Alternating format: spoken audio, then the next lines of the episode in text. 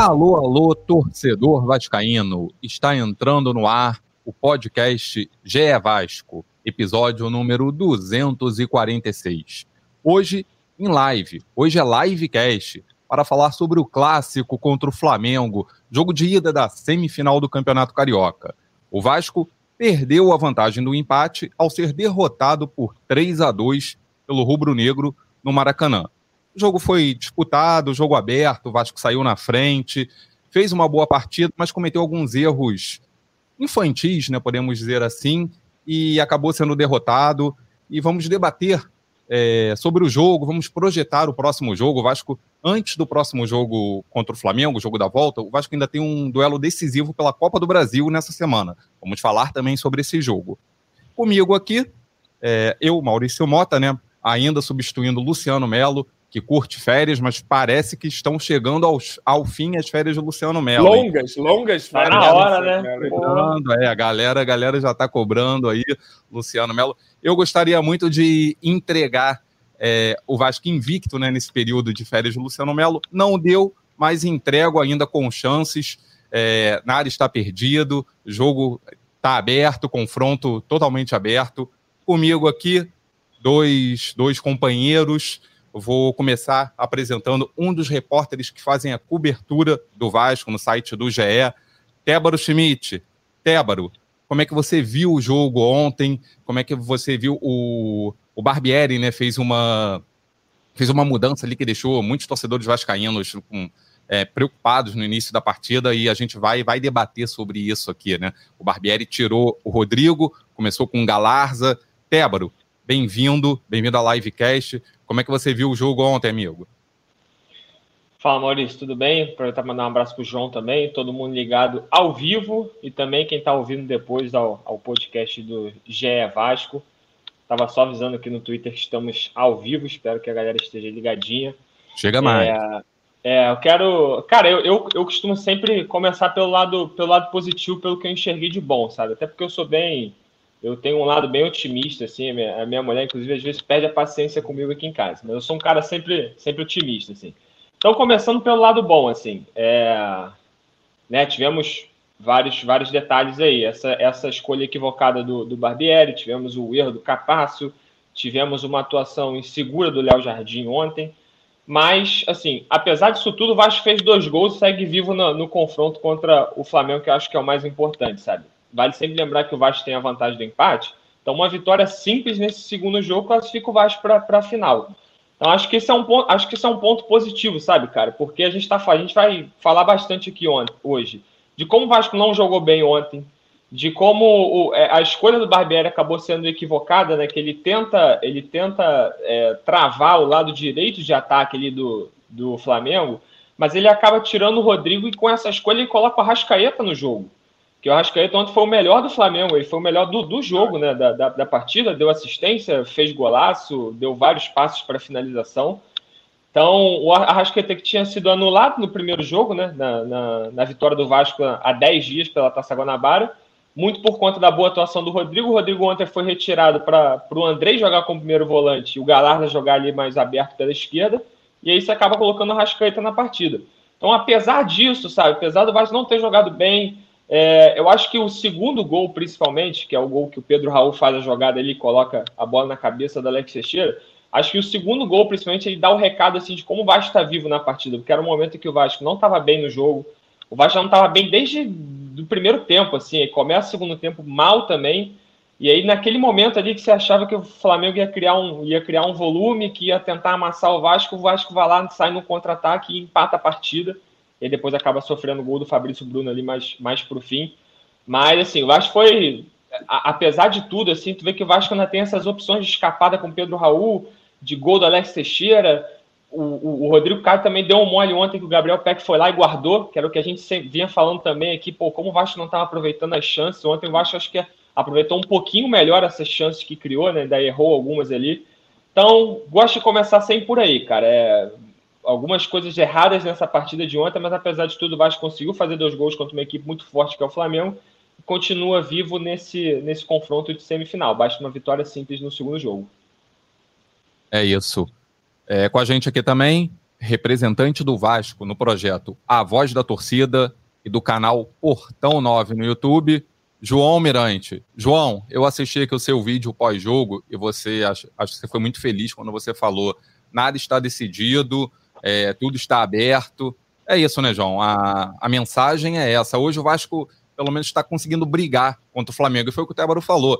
É, o Vasco não fez uma boa partida em comparação aos últimos jogos, e mesmo assim fez dois gols, é, saiu na frente, buscou o um empate, brigou contra o Flamengo, que reconhecidamente tem um dos melhores elencos do continente, não é nem só do, do país. É isso, né, João? É isso. Bom dia, Maurício. Bom dia, Tébaro, os amigos que estão aqui nos ouvindo. Eu acho que o Vasco não fez uma grande partida, mas o Flamengo também não fez uma grande partida e acabou uhum. o jogo sendo decidido no seu placar por uma falha bizarra, né? Porque assim, você pode apontar outras falhas ali. O próprio primeiro gol do Vasco é uma falha do Rodrigo Caio, mas é uma falha de alguma forma forçada ali pelo Pedro Raul, que atrapalha, que chega, aí acaba sobrando a pichotada. É o primeiro gol, a gente vai poder discutir o primeiro gol do Flamengo.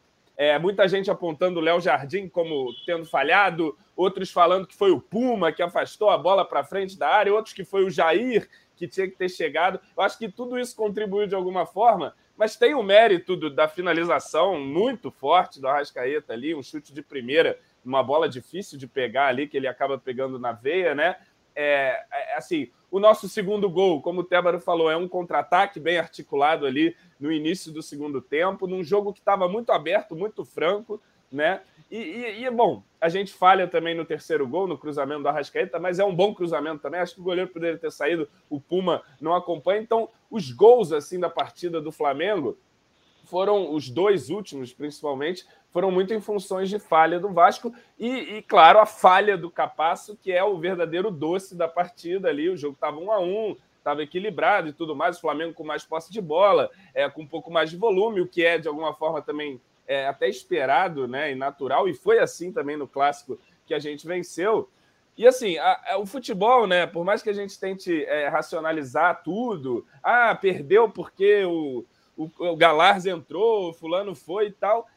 Ele às vezes é muito da bola que entra e que a bola que não entra. É, por exemplo, a falta que o Vasco bate ali e o Capasso tá na cara do gol e ele chuta e o Santos faz uma defesaça, sobra para o Léo, a gente faz o gol impedido. Se ele chuta ali é 2 a 1 um Vasco, e aí muda a dinâmica do jogo, muda inclusive taticamente, muda o espírito, muda a moral, muda a, o mental da partida. Então o futebol tem essas nuances, né?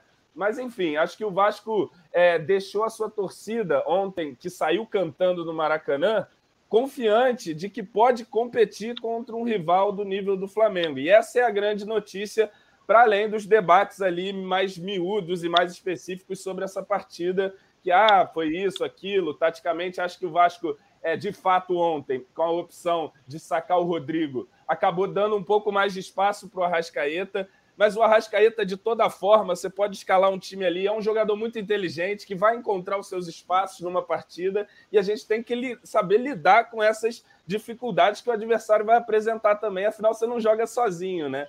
É, e acho que ontem o que acabou determinando muito o resultado foram falhas é, grosseiras, sobretudo a do Capasso, que falhou feio, mas na minha visão vinha fazendo um bom jogo e continuou fazendo um bom jogo depois da falha bizarra, né? Claro que não tem como ele não ficar marcado ali pela falha, mas eu acho que ele fez um bom jogo, tirando esta falha bizarra que acabou sendo determinante ali numa saída de bola boba, né? A gente já falou aqui que o Capasso é um cara mais destruidor, mais rebatedor. Ainda assim, ele vai ter que sair a bola, vai ter que tocar, isso é normal. E ele acha até que tenta o simples. Foi não tentar o simples ali, enfiar uma bola no meio acabou tocando mal, displicente, tomamos o gol, mas também não vejo motivo para queimá-lo. E é isso, Maurício. Estamos vivos para domingo que vem, muito vivos. É, acho que o Flamengo também tem essa consciência de que hoje enfrenta um Vasco que, se eles derem mole, é um Vasco que pode punir, que pode castigar, que tem jogadores para fazer isso, embora seja um elenco na comparação individual ali, técnica, abaixo do rival mas é um time que já consegue competir. Competiu no jogo da Taça Guanabara e ganhou, competiu nesse e acabou perdendo. Perder e ganhar faz parte do jogo, mas o Vasco está dentro aí e, e vai para a final, para o jogo decisivo precisando de uma vitória. E só para completar, às vezes é até bom esse negócio de ficar sentado no empate ali. Isso uhum. às vezes é um problema sério. Claro, a gente queria vencer o jogo, mas é, é, é o jogo está totalmente em aberto. É só vencer. O Vasco precisava vencer o Flamengo para se classificar para essa fase. E agora precisa vencer o Flamengo se quiser ir para a final. Vamos com tudo, confiante, lotar o nosso setor no Maracanã e empurrar esse time competitivo do Vasco para mais uma vitória. É isso. É, também acho que a grande notícia do jogo é a forma que o Vasco está conseguindo competir contra o Flamengo. Né? Há muitos anos que o Vasco não conseguia competir, não só contra o Flamengo, contra, também contra outros rivais do, do futebol brasileiro. O Vasco hoje é, dá trabalho ao Flamengo. E isso mostra como, como mudaram as coisas, como o time é competitivo, como o time está bem montado. Vamos, vamos começar a, a falar do jogo aqui. É, antes, é, você que está acompanhando a live, pode mandar aqui sua mensagem, fazer seu comentário no canal do GE, no YouTube, que a gente vai ler algumas, algumas mensagens aqui. Vamos chamar também é, enquetes para trazer essa interatividade do, do torcedor com, com a gente aqui na, na resenha do Vasco e no podcast, edição número 246. Começar falando do jogo. É, antes do jogo, veio, veio a notícia de que o Barbieri ia fazer uma mexida né, no time. Ele optou pelo Galarza no lugar do Rodrigo.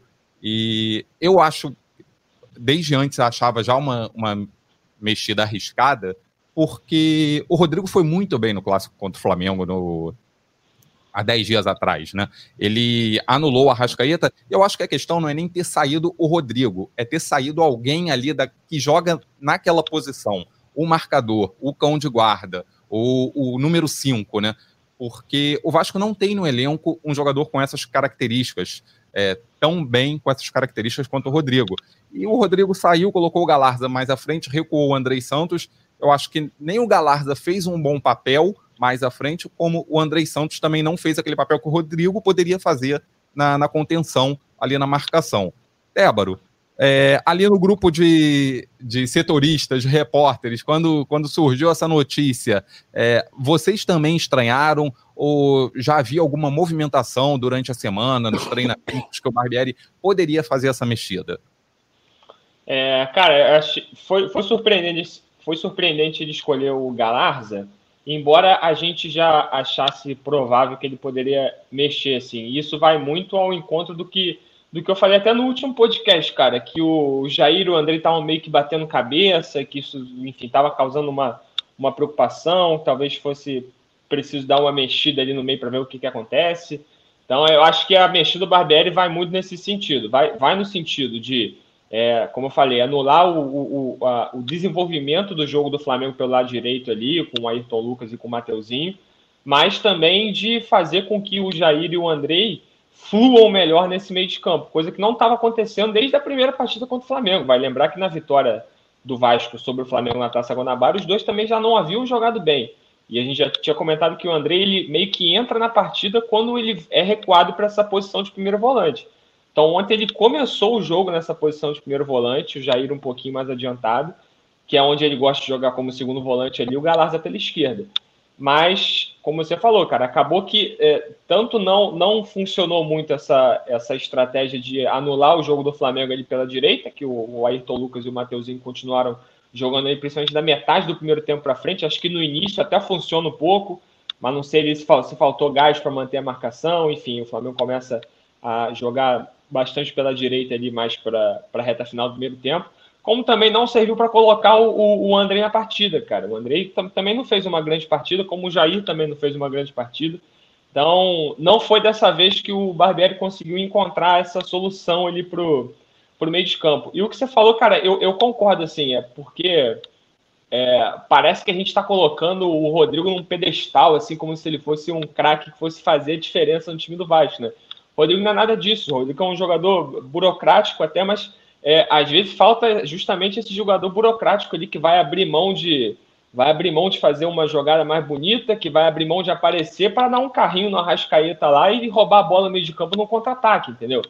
É, então acho que acho que foi ele no momento é o único jogador do elenco com, com essa característica assim, né? Tanto é que a, a, torcida já abraçou ele, toda vez que ele dá um design, a torcida começa a latir com a, a exemplo do, do que aconteceu com o Yuri Lara no ano passado, né?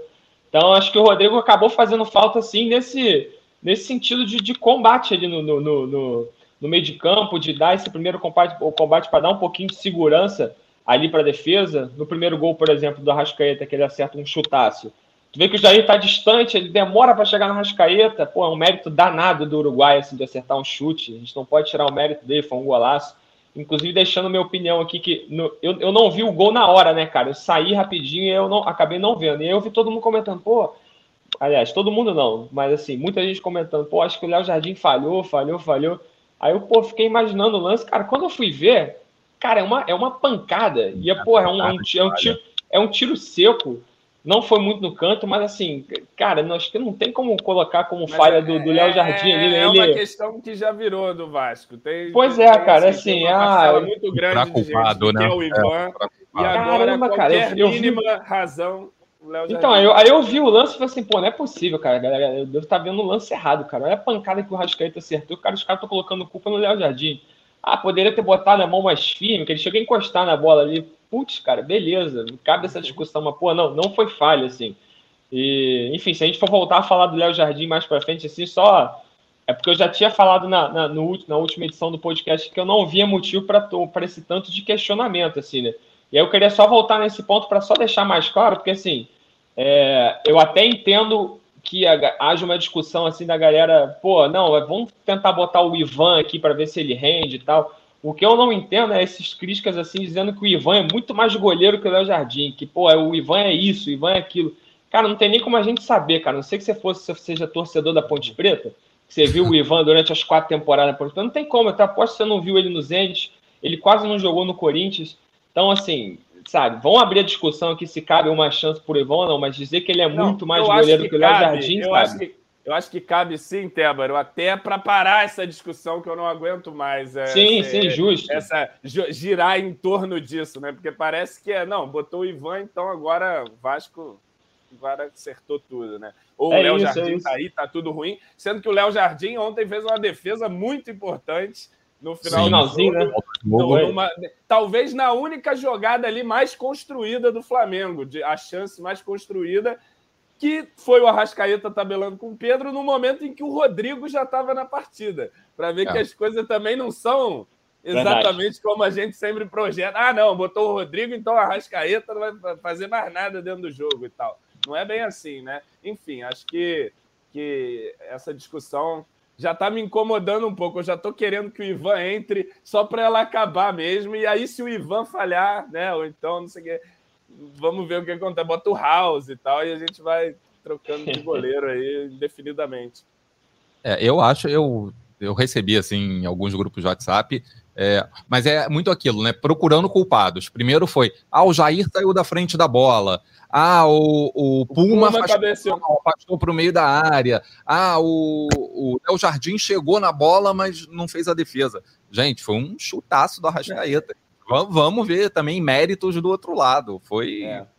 foi, um. É, para mim, o lance que ele vacila é o terceiro gol mesmo. Que eu abro aqui a minha participação falando que, ele tá, que, que foi um lance inseguro. Assim, gol, que, não. É. Eu acho que foi esse, assim. O João falou que foi, foi um, bronco, um bom cruzamento da Rascaeta e foi, cara. Tu vê que é uma bola.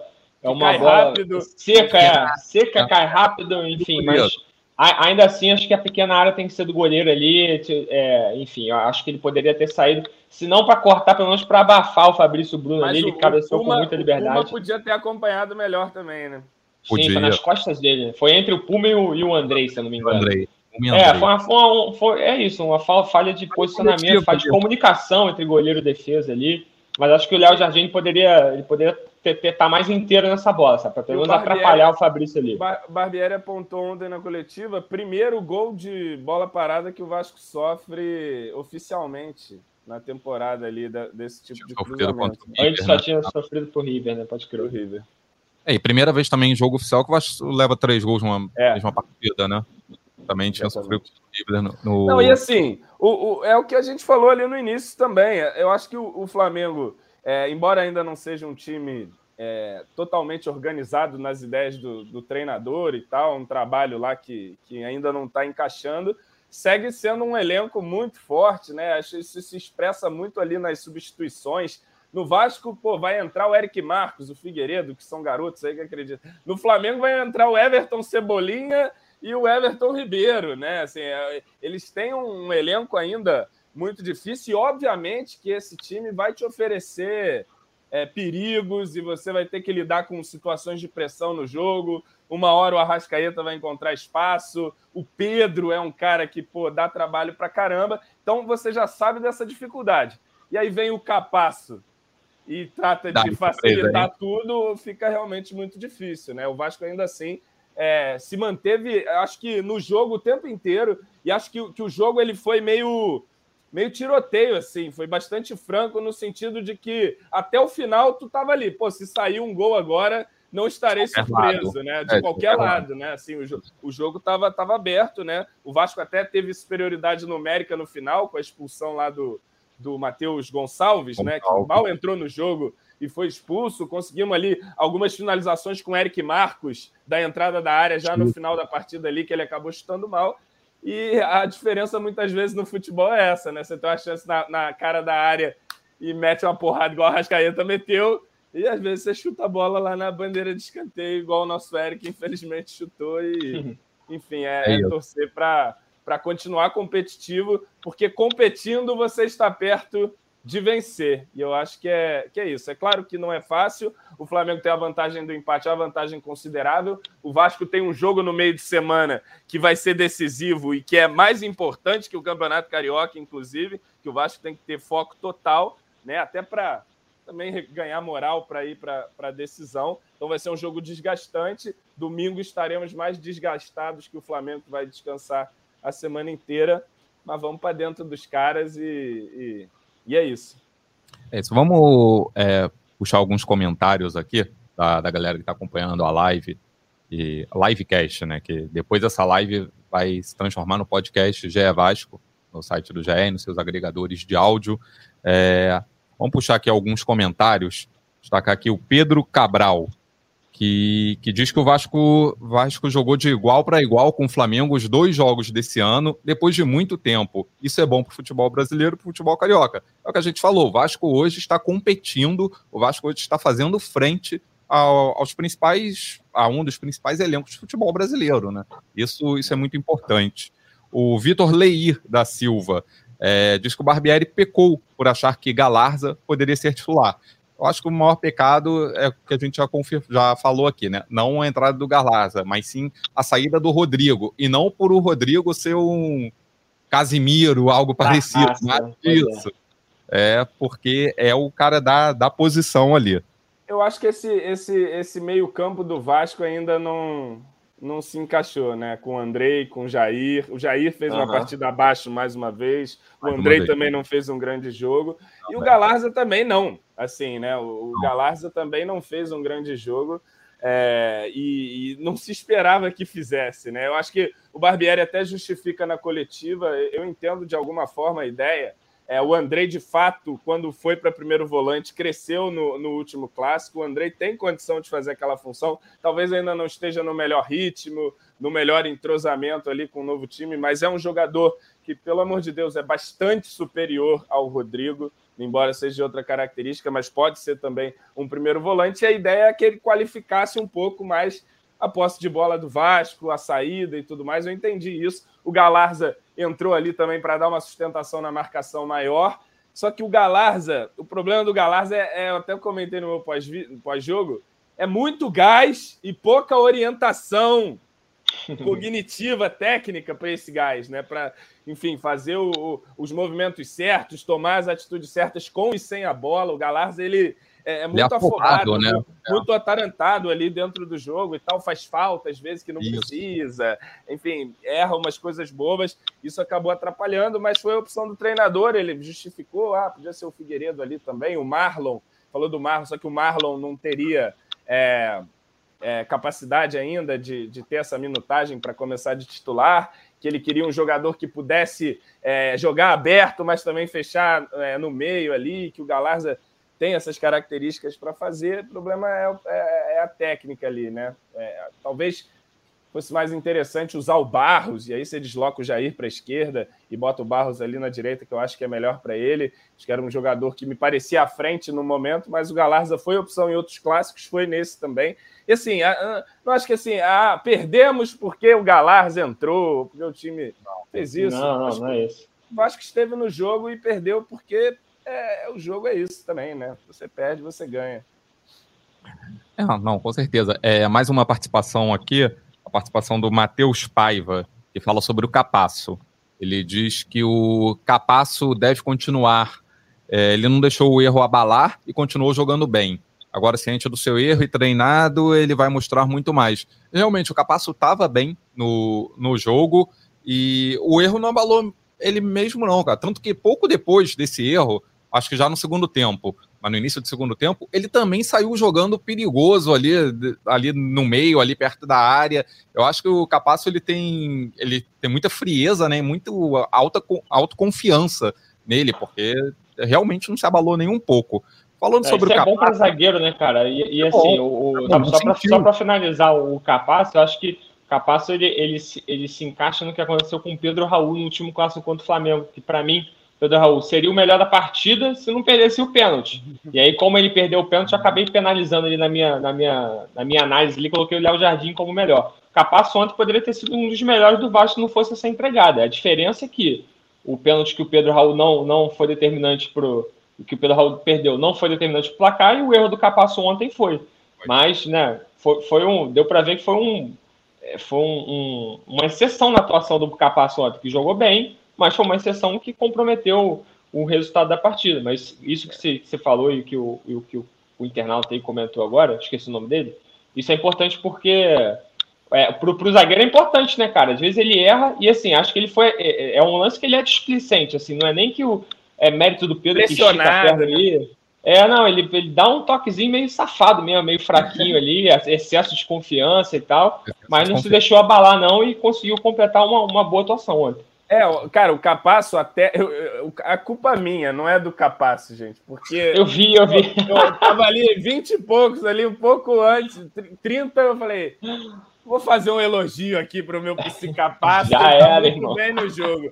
Elogiei, Mano, foi dois minutos e ele fez aquilo ali. Mas eu elogiei justamente porque ele vinha fazendo um bom jogo. Ele é muito sim, forte sim. no jogo aéreo. Ele ganhou muito. várias ontem de cabeça, mesmo depois da falha ali. Ele é muito forte nesse jogo. Ele antecipa muito bem, ele é forte e ele é, ele é um cara impositivo fisicamente, assim, né?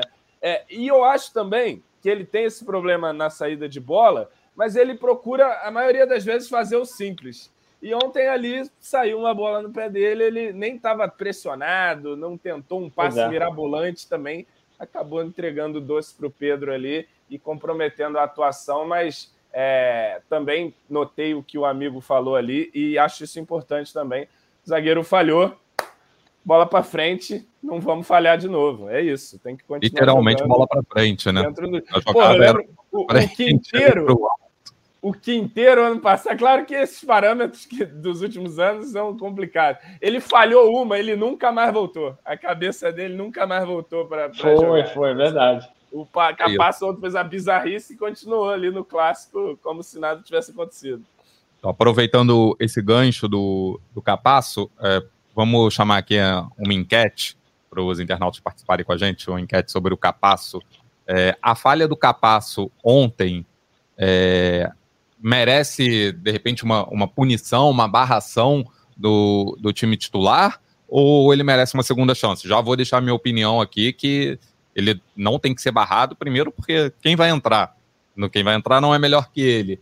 E, e foi o que nós falamos aqui. O Capasso, apesar da falha grotesca, falha gritante, falha infantil, hum. fez, fazia e fez uma boa partida depois. Né? É difícil falar que ele fez uma boa é. partida é. com essa falha. Mas ele não, não se abateu, não se abateu e isso, isso eu acho importante. Então a gente vai puxar essa enquete aí. É, o Capasso merece ser barrado ou mantém ele no time titular? E vamos falar agora, então, é, cronologicamente do jogo. O Vasco saiu na frente no início, né? É, um gol aos 10 minutos, um gol de uma jogada meio estranha ali, ninguém esperava um lateral cobrado para a área. O Pedro Raul fez uma pressão ali no Rodrigo Caio, que se enrolou. O Rodrigo Caio poderia ter sido o vilão do jogo, né? É. O, pô, o, o, Rodrigo Caio se enrolou ali, a bola sobrou para o Peck, o Peck bateu muito bem para o gol. Vasco fez 1 a 0 o Arrascaeta empatou nesse, nesse chutaço de fora da área. E aí o jogo tava igual, né? Veio, veio a falha do, do Capasso, o Flamengo foi pro, pro intervalo com vantagem, e o Vasco voltou pro segundo tempo, o Barbieri tirou o Galarza no intervalo do jogo, botou o Marlon Gomes, até porque é isso que a gente falou, né? O, o Galarza é afobado, o Galarza entra num ritmo, acho que muito acelerado, aí se enrola um pouco, e o Galarza estava amarelado. Então teve, teve essa, essa questão também. É, ele ter colocado o Marlon Gomes, é, eu queria ver com vocês, eu acho que é isso que a gente falou também. Eu acho que na cabeça do Barbieri, o, a trinca ideal ali do meio de campo seria Andrei, Jair e Marlon Gomes. Mas ele não faz isso porque eu acho que o Marlon Gomes ainda não aguenta jogar 90 minutos. O Marlon Gomes estava lesionado. Então ele botou o Marlon Gomes ali no segundo tempo. Eu acho que é por aí, né, João? O que, que você acha? Acha que o Barbieri pensa que a, a trinca ideal seria essa? E o que, que você acha desses três? De repente, vale testar no jogo contra o ABC? O que, que você acha?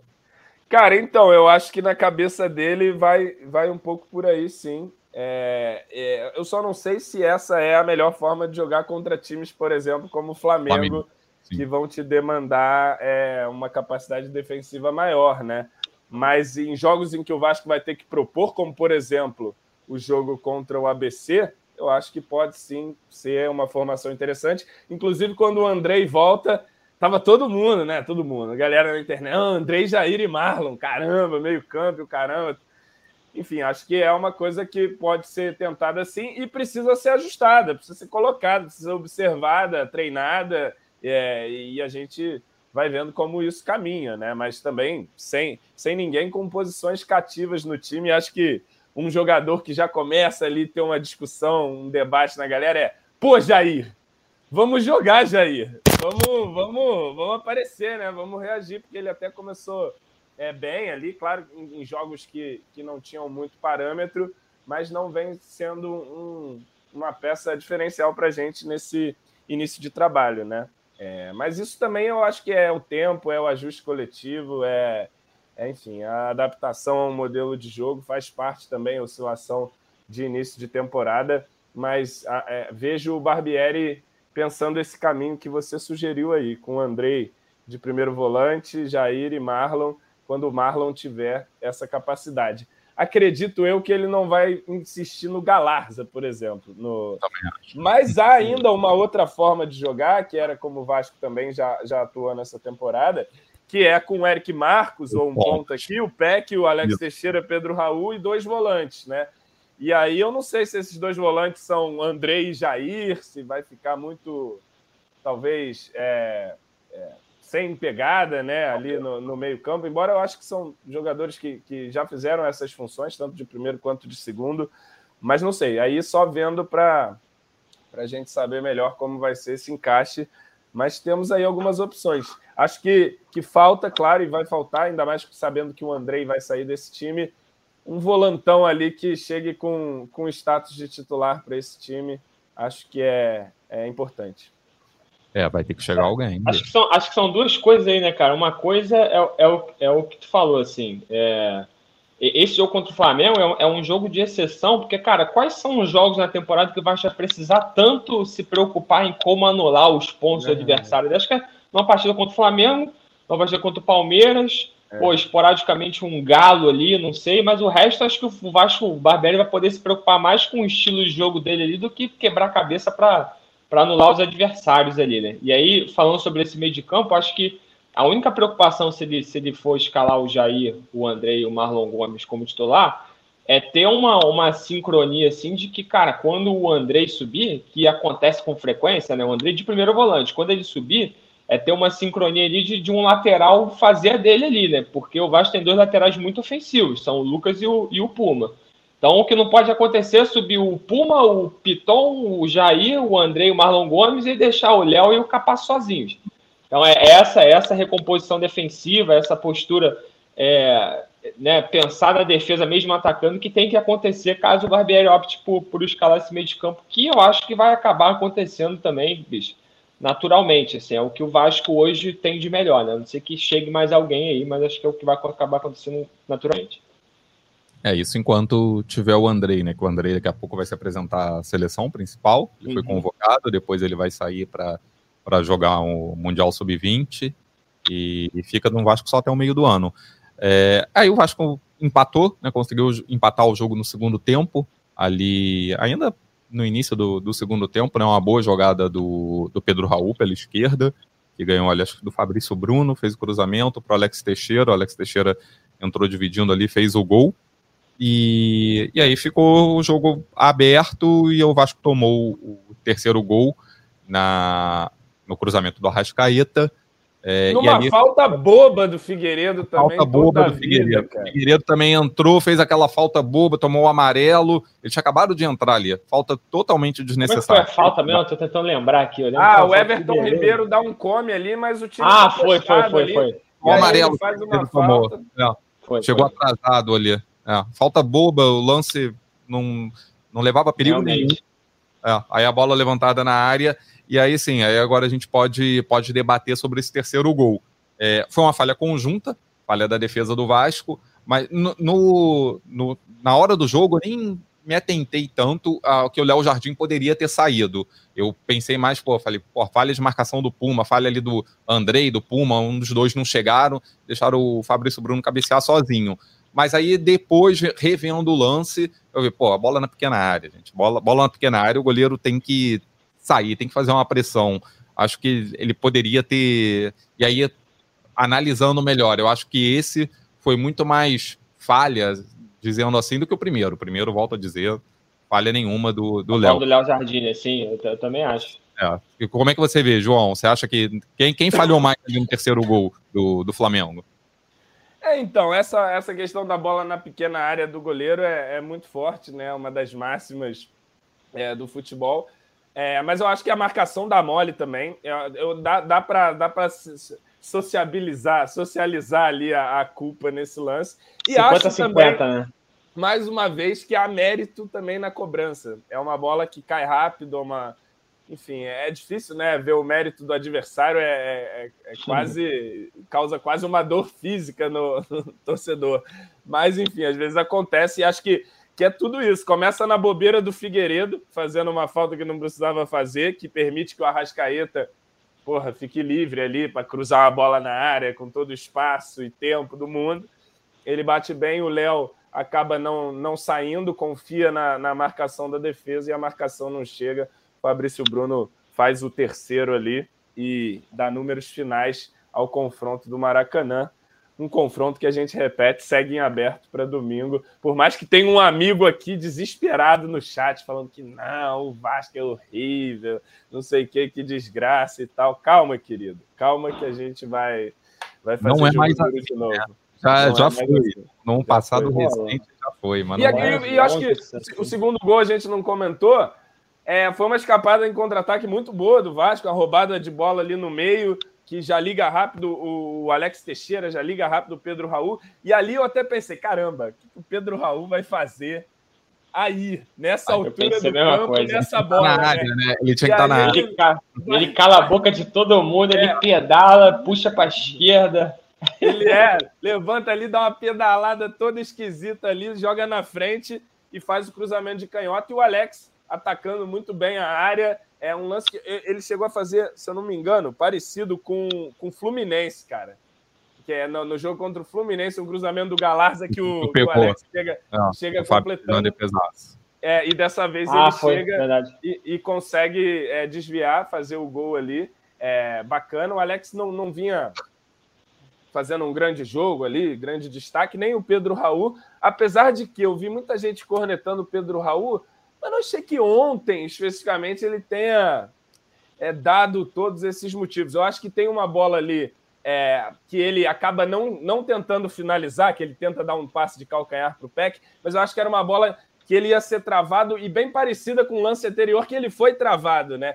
E esse não é exatamente o tipo de jogada que a gente vai esperar do Pedro Raul. ele receber na velocidade ali para invadir a área e tal, driblar o zagueiro. É, não é essa a jogada dele. A jogada dele é muito mais aquele pivô que ele faz e origina, atrapalha o Rodrigo Caio e origina o gol. É o pivô que ele já fez em outros jogos ali, tabelando com Teixeira, é a presença diária, é esse tipo de, de jogada que a gente pode esperar mais dele, né? Essas bolas na velocidade contra o zagueiro não é muito do estilo, mas acho que dentro das características dele, ele ajudou e deu uma assistência ali, até, como o Tébaro disse, um pouco inesperada, né? Todo mundo curioso para ver o que o Pedro Raul ia fazer no lance e ele acabou acertando muito bem e dando mais uma assistência. Vi a galera falando, pô, o Pedro Raul, não sei o quê. Pô, sete gols e três assistências. Calma aí, cara. Tá só começando a temporada gol, também. É. Um time em construção. Ele já perdeu uns gols aí, que é brincadeira, isso é fato. Mas, pô, a bola tá chegando e ele vai, vai ajudar, cara. O cara já está ajudando, aliás. E, e no Campeonato Brasileiro tenho expectativa de que vai ser um nome importante para a gente também. Eu só acho que essa, essa, essa foi, foi, uma exceção, assim, essa jogada do Pedro Raul, que acho que ela não pode acontecer com tanta frequência como aconteceu ontem. Assim, a, a, o Vasco acabou tentando sair muitas vezes contra-ataque, é o Alex rouba a bola ali e dá no Pedro Raul. Ontem uma deu certo, que o Pedro Raul conseguiu ele fazer a jogadinha e devolver no Alex, mas é uma, é uma opção que o, acho que o Pedro Raul não pode receber aquela bola, né, cara? Ele tem que correr para a área ali, tem que acionar um Gabriel Peck, é uma coisa que tem que ser, tem que ser talvez corrigida para as próximas, assim. E, e, eu volto a dizer, cara, esse lance, eu acho que foi o lance que deu o recado, assim, de que, ó, pô, aqui é Vasco, aqui a gente tá dentro do jogo, irmão, a gente tem qualidade, se der um mole pra gente, a gente vai botar para dentro, sabe? Então acho que foi um gol importantíssimo, assim, mais importante que o primeiro do Gabriel Peck. Foi um gol, como falei, o Flamengo estava um pouco melhor ali, estava, sabe, ameaçando pô, um, um, domínio, aí o Vasco num, num, num contra-ataque. Ninguém dava nada pelo lance. Cara, são dois do Vasco contra cinco do Flamengo. Aí o Pedro Raul arruma aquilo ali e bota na cabeça do Alex Teixeira. Achei, achei, uma, achei um lance que deu, tipo, foi literal, assim, um recado de que, ó, estamos no jogo e, Não, pô, e tem, eu, tem mais jogo na, pela frente. Tem, tem uma outra coisa também que me pareceu superior ao que a gente vê no Vasco há muito tempo, que é a parte mental do jogo também. Você falhar, uhum. você levar uma virada e você continuar no jogo. Você não. O Vasco, em outros tempos, meu amigo, você tomava um gol, você já a sabia, maluco. Acabou o jogo, vai até desligar a televisão aqui, que não vai ter mais nada. E ontem a gente foi perdendo para o intervalo e acho que voltamos para o segundo tempo, vamos jogar e tem jogo e vamos embora. E, e acho que que essa mentalidade permaneceu até o fim do jogo. O Vasco tomou 3 a 2 e continuou ali. Não, estamos no jogo aqui, vamos jogar e tal. O time não se, se abateu, né? É, é bacana, né? A gente vai enfrentar situações adversas. Pode não parecer para alguns amigos vascaínos, mas o nosso time não é uma máquina de, de, de bola Sim. que vai ganhar todo mundo e que, enfim, é, vai sempre fazer jogos perfeitos. Acho que todo mundo, de alguma forma, concorda com isso mas é, o Vasco tá aí, cara. Foi o que eu terminei no meu, no meu pós-jogo do outro clássico, que o que dá para mim uma esperança e é bacana para essa temporada é que o Vasco tá aí. O Vasco está aí para jogar, para disputar com os principais adversários, ganhar, perder, mas sempre competir, sempre impor dificuldades aos seus rivais e, e vencer. É, isso é, isso é muito importante. Vamos chamar aqui mais algumas participações do, dos internautas que estão acompanhando a live com a gente. É, eu vou chamar aqui um, um comentário do, do Felipe Abril, que ele de, pergunta se, se a gente acha que o Vasco ainda carece de contratações. Claro. Carece. Algumas, algumas. Não só para time, como para elenco. Né? Porque claro, se você for ver o banco do Vasco ontem, é, eu recebi até uma mensagem no WhatsApp. É um que... vovô e quatro cris, dez é, crianças. É um vovô e dez netos. Foi o que eu recebi ontem. É um vovô e dez netos. Entendeu? Então é precisa qualificar o elenco, o time. Acho que para o time titular ali, de repente, mais uns dois chegarem ali, um volante, de repente alguém para frente, ou alguém para alguém o meio, alguém para ponta, ponta direita. De dois a três no time titular, de repente uns cinco ou seis aí para fechar o elenco. Então o Vasco carece sim de, é, para essa janela, irmão, que, vem, que fecha assim, menos de um mês, né? Que, que fica, fecha claro, em abril. Tem, acho, é. É, acho, tem que chegar uns dois, pelo menos três, para essa janela. Para começar o time ali no brasileiro, para a janela de julho, assim, você corrigir a rota ali se precisar, incorporar é. e tal. É tem, que, tem, tem, ainda para entrar nesse time o Orelhano, né? Que foi a principal Sim. contratação, a mais cara da temporada, e praticamente não jogou até agora. Mas acho, eu acho que, que, ele volta, eu acho que ele volta a ser relacionado no jogo da Copa do Brasil agora, cara. É o que Boa a gente tem de informação. Não, Boa e aí, e aí o Orelhano, vamos ver como é que ele vai, vai contribuir para esse time, mas acho que precisa de um pontinho mais experiente também.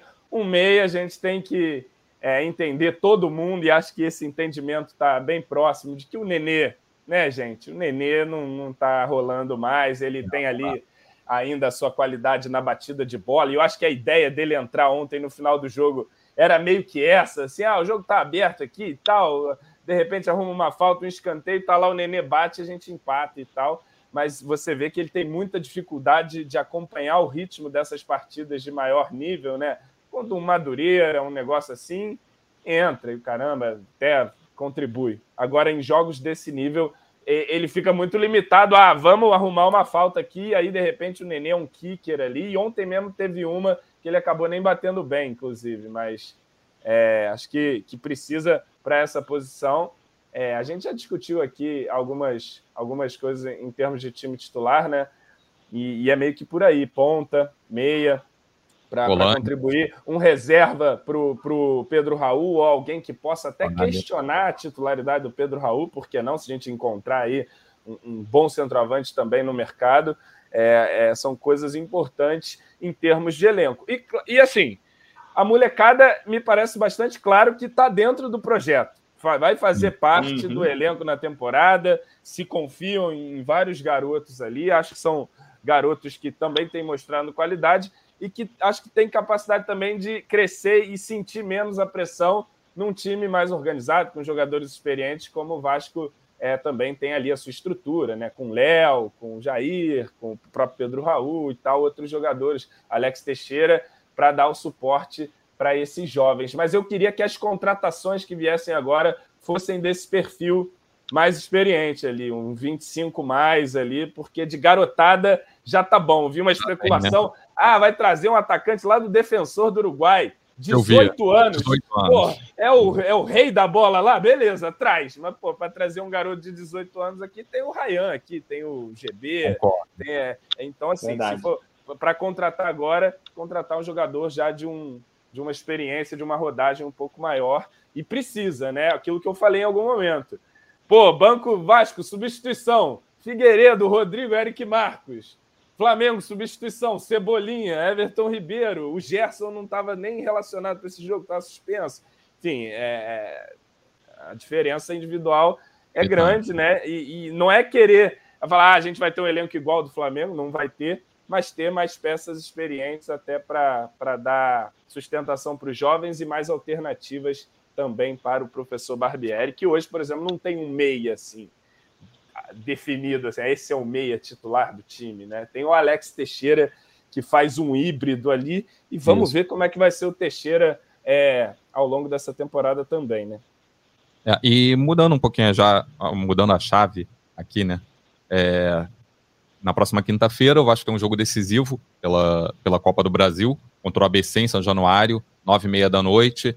É aquele jogo, jogo único, né?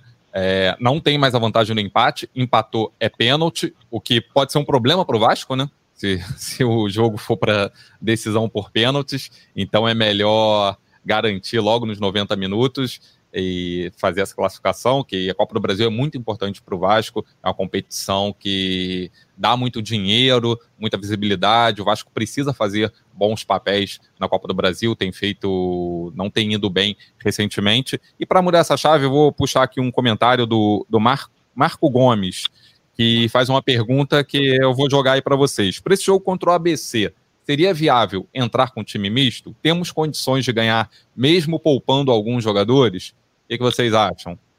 Não. Cara, eu acho que o Vasco até tem condições de vencer ah, não, sim, sim, sim, alguns é. jogadores. Ter eu disse não para escalar com o time misto. Deveria ou não, não, eu, não deve. Eu, eu, não arriscaria. Eu acho que é um jogo que tem que ser tratado até como prioridade em relação. Como tu falou, cara, mas é mais importante o Campeonato Carioca, é, cara. É. Porque vai dar calendário pro, pro Vasco, sabe? É, é uma competição que dá dinheiro E, pô, sabemos que, que lucro é uma da, dos pontos fortes, assim, da, da, da 777, essa gestão, os caras estão atrás de dinheiro, então tem esse ponto, mas principalmente dá calendário pro Vasco, cara. Então tem que ser tratado como prioridade mesmo. Então, acho que não tem nada não, que fora poupar, que uma, uma, uma eventual eliminação pro ABC vai ser já uma, um início já vai dar uma, muito forte. Uma no clássico. É.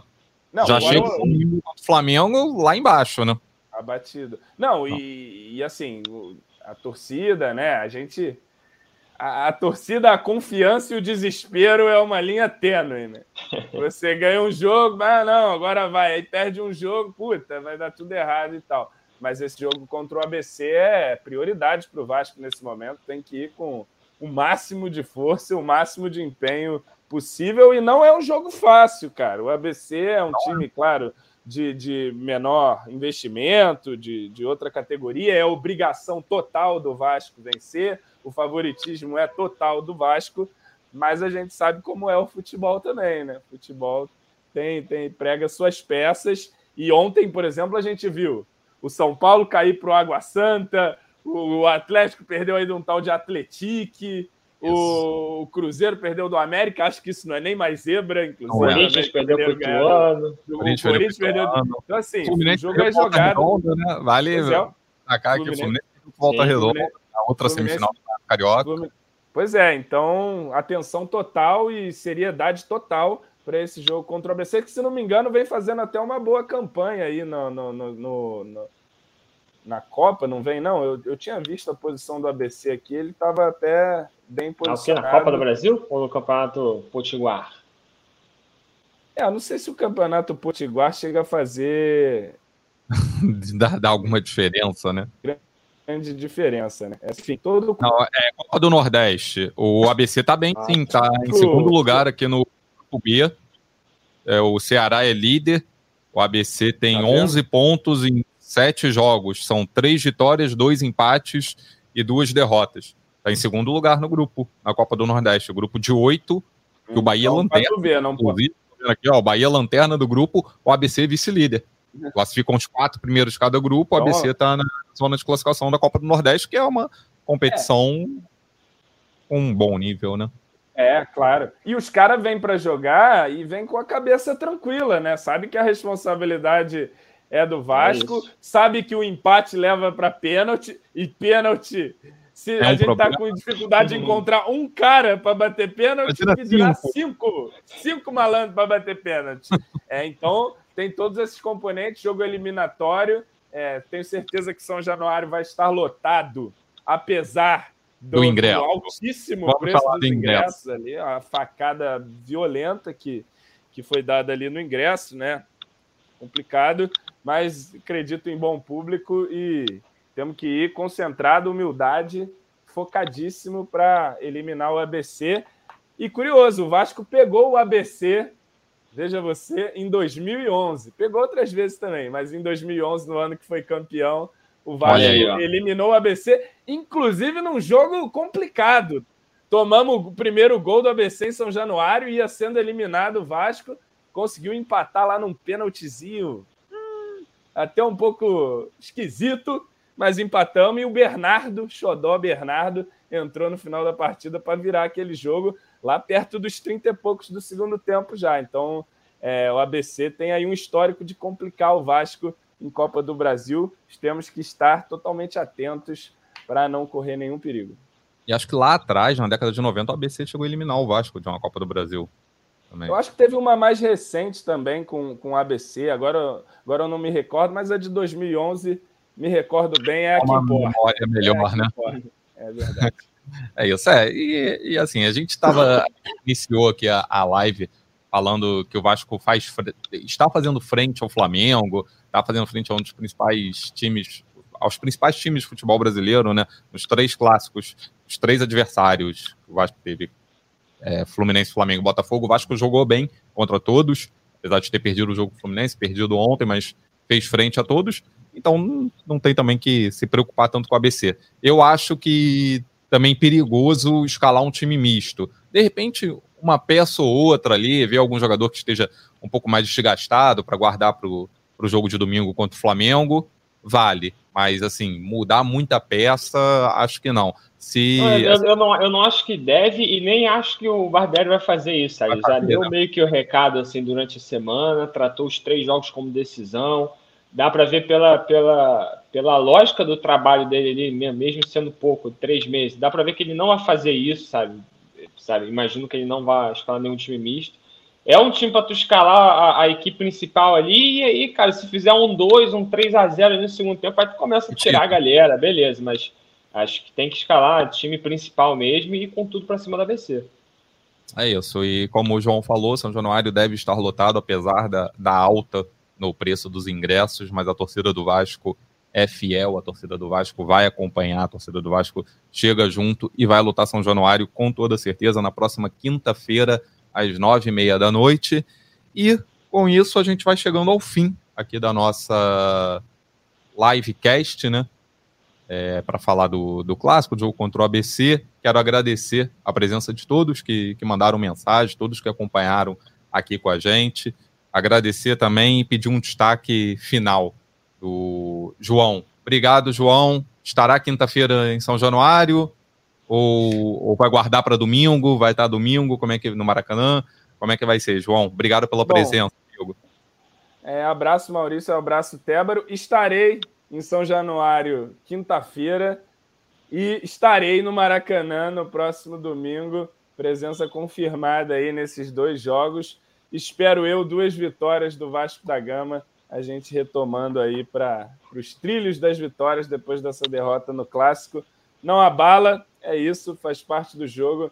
Temos que seguir em frente, pé no chão, humildade. É um time ainda em construção e um time que eu acho que nesse momento ele já produz e compete até acima das expectativas que se tinha para essa altura da temporada e, e que siga assim melhorando. E já na quinta-feira a gente já encaixa uma boa vitória, uma boa classificação que vai ser fundamental na Copa do Brasil. Obrigado, amigo. Tébaro, obrigado pela participação. Volte sempre. Valeu, Maurício. Um abraço para o João, um abraço para todo mundo que ficou ligado com a gente aqui ao vivo, para todo mundo que ouviu o podcast GE Vasco. E é isso, cara. O que eu disse no, no início, é o, esse vai ser meu destaque final. Assim, o Vasco continua vivo, é, anima né, a, a postura como a equipe vem vem se apresentando assim, anima o trabalho do Barbieri, apesar de não ter sido feliz na noite de ontem, mas acho que está tá vivo nesse confronto. Mas antes de voltar as atenções para esse segundo jogo, tem jogo importante na quinta-feira, a torcida precisa lotar, precisa fazer a parte dela. Que seja uma vitória tranquila, que não desgaste muitos jogadores, porque três dias depois já tem, já tem né, mais uma final contra o Flamengo de novo. Então torcer para que tudo dê certo e estaremos aqui na próxima. Valeu, Tebro. Obrigado. É um recadinho ao, ao pessoal que segue a gente no, no podcast, né? No GE Vasco, ao, também aqui na live. É, a gente volta na próxima sexta-feira, depois do jogo contra o ABC. Provavelmente Luciano Melo estará de volta aqui. Parece que chegaram ao fim as férias de Luciano Melo, então Luciano Melo vai, vai estar aqui com vocês. Gostaria de agradecer a audiência, é, dizer que estamos em todos os agregadores de áudio e também na página do GE, ge.globo barra GE Vasco. O nosso podcast, sexta-feira, ainda não sabemos se será live, mas o podcast estará no ar, sexta pela manhã. Agradecer a presença de todo mundo, João, Tébaro, obrigado, valeu torcedor, valeu amigos, tchau, tchau. Vai o Juninho na cobrança da falta, gol!